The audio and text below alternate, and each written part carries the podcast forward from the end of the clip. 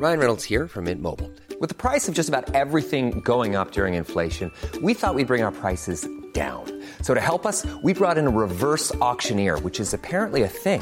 Mint Mobile unlimited premium wireless. Ready to get 30, 30, bit to get 30, bit to get 20, 20, 20, bit to get 20, 20, bit to get 15, 15, 15, 15 just 15 bucks a month. So, Give it a try at mintmobile.com slash switch. $45 upfront for three months plus taxes and fees. Promo for new customers for limited time. Unlimited more than 40 gigabytes per month. Slows. Full terms at mintmobile.com. Ça, c'est un détecteur de conneries. Je dis quoi? Mais dis-tu nos conneries L'amour est une chose brûlante. Moi, je veux brûler d'amour. L'amour, l'amour, pourquoi l'amour nous rend si cons? Vous écoutez Minute Papillon, je suis Anne-Laetitia Béraud, journaliste à 20 minutes. Je me pose pas mal de questions, j'en pose aussi aujourd'hui à Jean-François Marmion, psychologue, auteur d'une dizaine de livres sur la psychologie de la connerie et qui a dirigé l'ouvrage collectif Psychologie de la connerie en amour aux éditions Sciences Humaines. Parce que si la connerie est universellement partagée, la connerie en amour l'est aussi. L'humain a besoin d'amour, de reconnaissance. Quand il croit trouver l'amour, il s'étourdit, les papillons dans le ventre, les envolées lyriques, tout est merveilleux. Mais comme le dit Lerita Mitsuko, les histoires d'amour finissent mal en général. Ce qui ne nous empêche pas de vouloir recommencer. Et puis, quand l'amour dure, eh ben, l'ennui s'en mêle.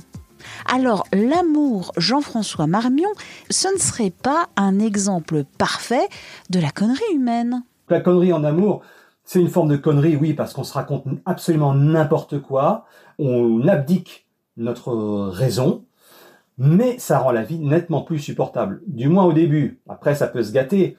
Mais disons que c'est une irruption dans, le fil de- des jours d'une part de merveilleux. C'est comme dans une, un roman, c'est comme dans un film. Il m'arrive un truc qui sort de l'ordinaire. C'est à la fois vrai parce qu'il nous arrive un truc, mais en même temps c'est faux parce que c'est une histoire d'amour, donc c'est une histoire qu'on se raconte. Et dans quelle mesure cette histoire est compatible avec la réalité, c'est là où ça peut faire mal. Vous avez parlé de roman d'histoire. Pourquoi le romantisme, c'est une belle connerie? Bah, le romantisme, c'est une belle connerie parce qu'on a l'impression que c'est un passage obligé. On a l'impression que pour qu'une histoire d'amour soit vraie, soit la bonne, il faut qu'on reconnaisse l'autre du premier coup d'œil. C'est quelqu'un qui nous était destiné. C'est quelqu'un avec qui ça va toujours bien se passer pour toute la vie. On n'a plus besoin de chercher. Ça y est, le but de notre vie est atteint. On a tout sur un plateau. Ouf, on a réussi. On va pas être un loser qui va passer sa vie tout seul avec quelqu'un avec qui on va partager une, une histoire médiocre, minable. euh, non, là, ouf, on a réussi. Le reste, tout va bien. Ben ça, c'est une connerie parce que ça donne l'impression que de toute éternité, on est fait pour quelqu'un et quelqu'un est fait pour nous et que tant qu'on n'a pas la bonne personne, c'est une espèce de brouillon. C'est une béquille qu'on prend en attendant de pouvoir marcher avec quelqu'un sur la vraie voie. Donc euh, c'est pas vrai parce que même quand on est athée, on croit que quelque part, quelque chose dans l'univers nous a destiné à quelqu'un. C'est pas comme ça que ça marche. On trouve pas notre moitié. C'est pas une histoire qui nous est donnée et qu'il nous suffit de vivre. C'est une histoire qu'on doit construire avec quelqu'un pour qui on n'était pas fait. Mais on devient fait pour l'autre et l'autre devient fait pour nous. En amour, il n'y a pas de critère objectif. Un même argument peut être invoqué lors de la rencontre réussie que lors de la rupture. Exemple, au début de la relation, Oh Robert, qu'est-ce qu'il me fait rire Et au moment de la rupture, Oh Robert, on ne peut pas avoir une conversation sérieuse avec lui. Ou pareil pour Miranda. Au début, Miranda, qu'est-ce qu'elle est belle Et à la fin, Miranda, elle ne pense qu'à son physique. Mais voilà, c'est ça.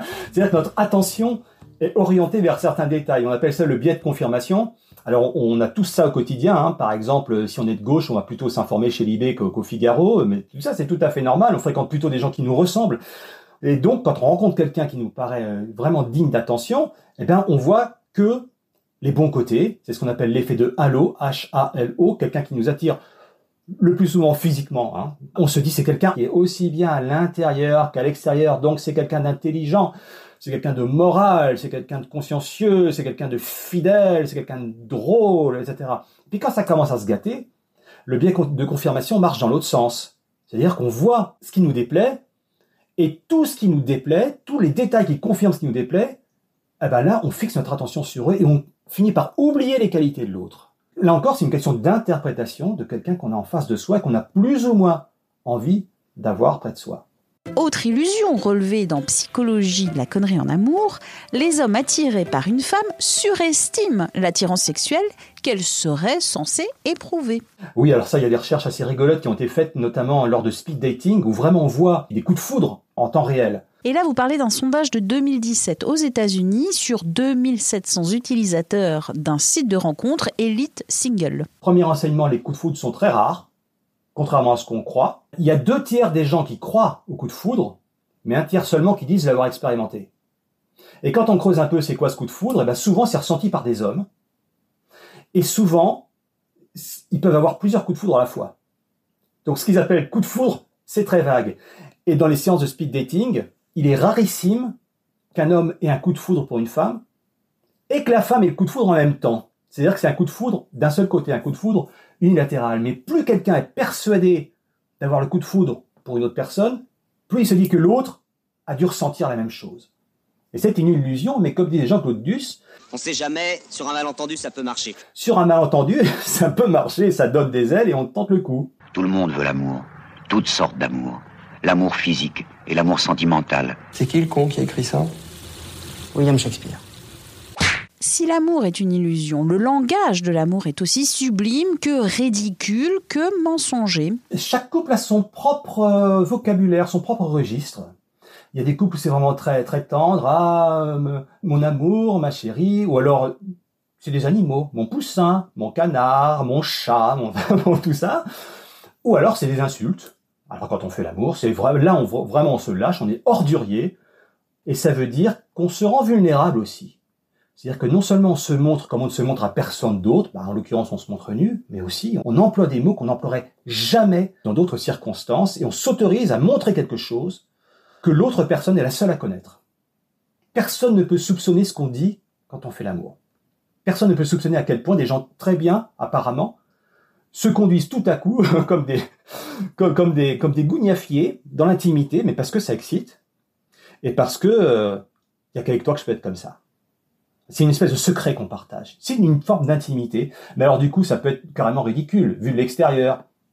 Parfois vu de l'intérieur aussi, parce qu'il y en a un des deux qui n'ose pas dire que non, mais attends, là c'est un peu trop, mais bon, ok. Super, l'amour est là, le couple est heureux, et puis parfois vient l'infidélité et le mensonge. Ah, ça c'est pas une belle connerie, un premier mensonge, dix mensonges, la spirale du mensonge. Quand on songe que à peu près un couple sur deux a déjà été euh, marqué par une infidélité, avoué ou pas. Et oui, alors on ment pour pas faire de mal à l'autre. On ment parce qu'on n'est pas fier de soi. On ment euh, parce qu'on veut pas d'ennui. Enfin, il y a beaucoup de façons de mentir.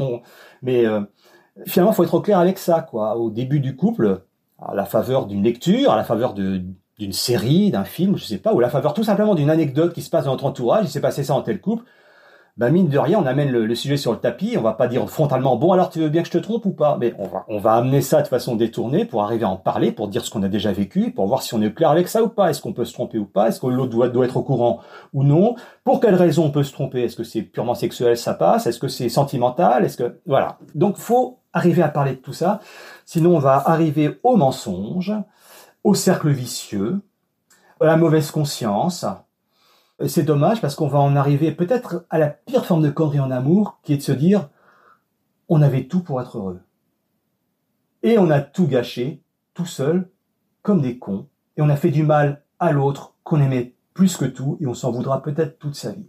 Ça, c'est peut-être le plus pénible en amour. Avoir tout ce qu'il faut. Quand on s'est trompé sur quelqu'un, bon, bah voilà, il y a mal donne. Mais quand on s'est pas trompé, quand ça va pas si mal que ça, quand ça peut durer, et qu'on gâche tout tout seul, alors là, Là, c'est une forme d'amertume qui peut nous poursuivre jusqu'à notre dernier jour. L'amour, feu et flamme pendant six mois, et cendre pendant trente ans. Et enfin, quand on a eu le cœur brisé, qu'on a pleuré, qu'on a ragé, qu'est-ce qui nous pousse à être si con de vouloir y retourner, de retenter cette aventure amoureuse? Eh bien, on se dit que la prochaine fois sera la bonne, qu'on apprend. Et c'est vrai. C'est vrai, il y a des erreurs qu'on ne commet plus au fil du temps on n'est plus peut-être plus aussi exigeant avec l'autre, ou plus aussi exigeant avec soi-même, ou plus aussi romantique. Ou... On apprend de ses propres erreurs, on apprend sur soi, on apprend sur les relations. Et puis on se dit que finalement, qu'est-ce qui est pire? Être con en prenant le risque de gâcher une histoire d'amour ou être con en restant tout seul par peur d'échouer? Ça se discute, c'est vraiment un choix personnel, mais se dire, bah écoutez, j'étais seul mais au moins j'ai pas souffert, bah, c'est peut-être plus con de dire que, comme Alfred de Musset, bah ouais, moi j'ai souffert mais au moins j'ai aimé et j'ai vécu. Merci à Jean-François Marmion pour cet entretien. Si vous avez aimé cet épisode et Minute Papillon en général, n'hésitez pas à nous laisser des petites étoiles sur Apple Podcast ou Spotify en particulier. C'est bon pour le référencement. Minute Papillon aux manettes Anne-Laetitia Béraud pour nous écrire audio 20minutes.fr. Et pour vous abonner, visez la page Les podcasts de 20 minutes sur votre plateforme d'écoute préférée. À très vite!